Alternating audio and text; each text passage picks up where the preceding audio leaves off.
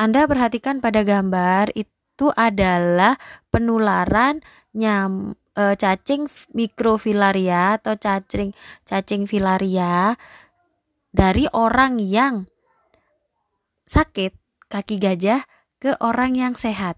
Jadi nyamuknya itu memindahkan cacingnya ke orang yang sehat, sehingga disebut dengan vektor. Nah, cacing yang cacing yang masuk ini bisa masuk ke pembuluh limfa manusia dan akan bermigrasi ke pembuluh darah, sehingga di situ dia akan apa namanya akan ini menyumbat pembuluh darah, sehingga pembuluh darah yang tersumbat itu kan otomatis alirannya juga nggak akan lancar. Nah, alirannya nggak nggak lancar itu yang menyebabkan terjadi pembentukan kaki gajah. Jadi kakinya menjadi besar karena aliran darah yang tersumbat.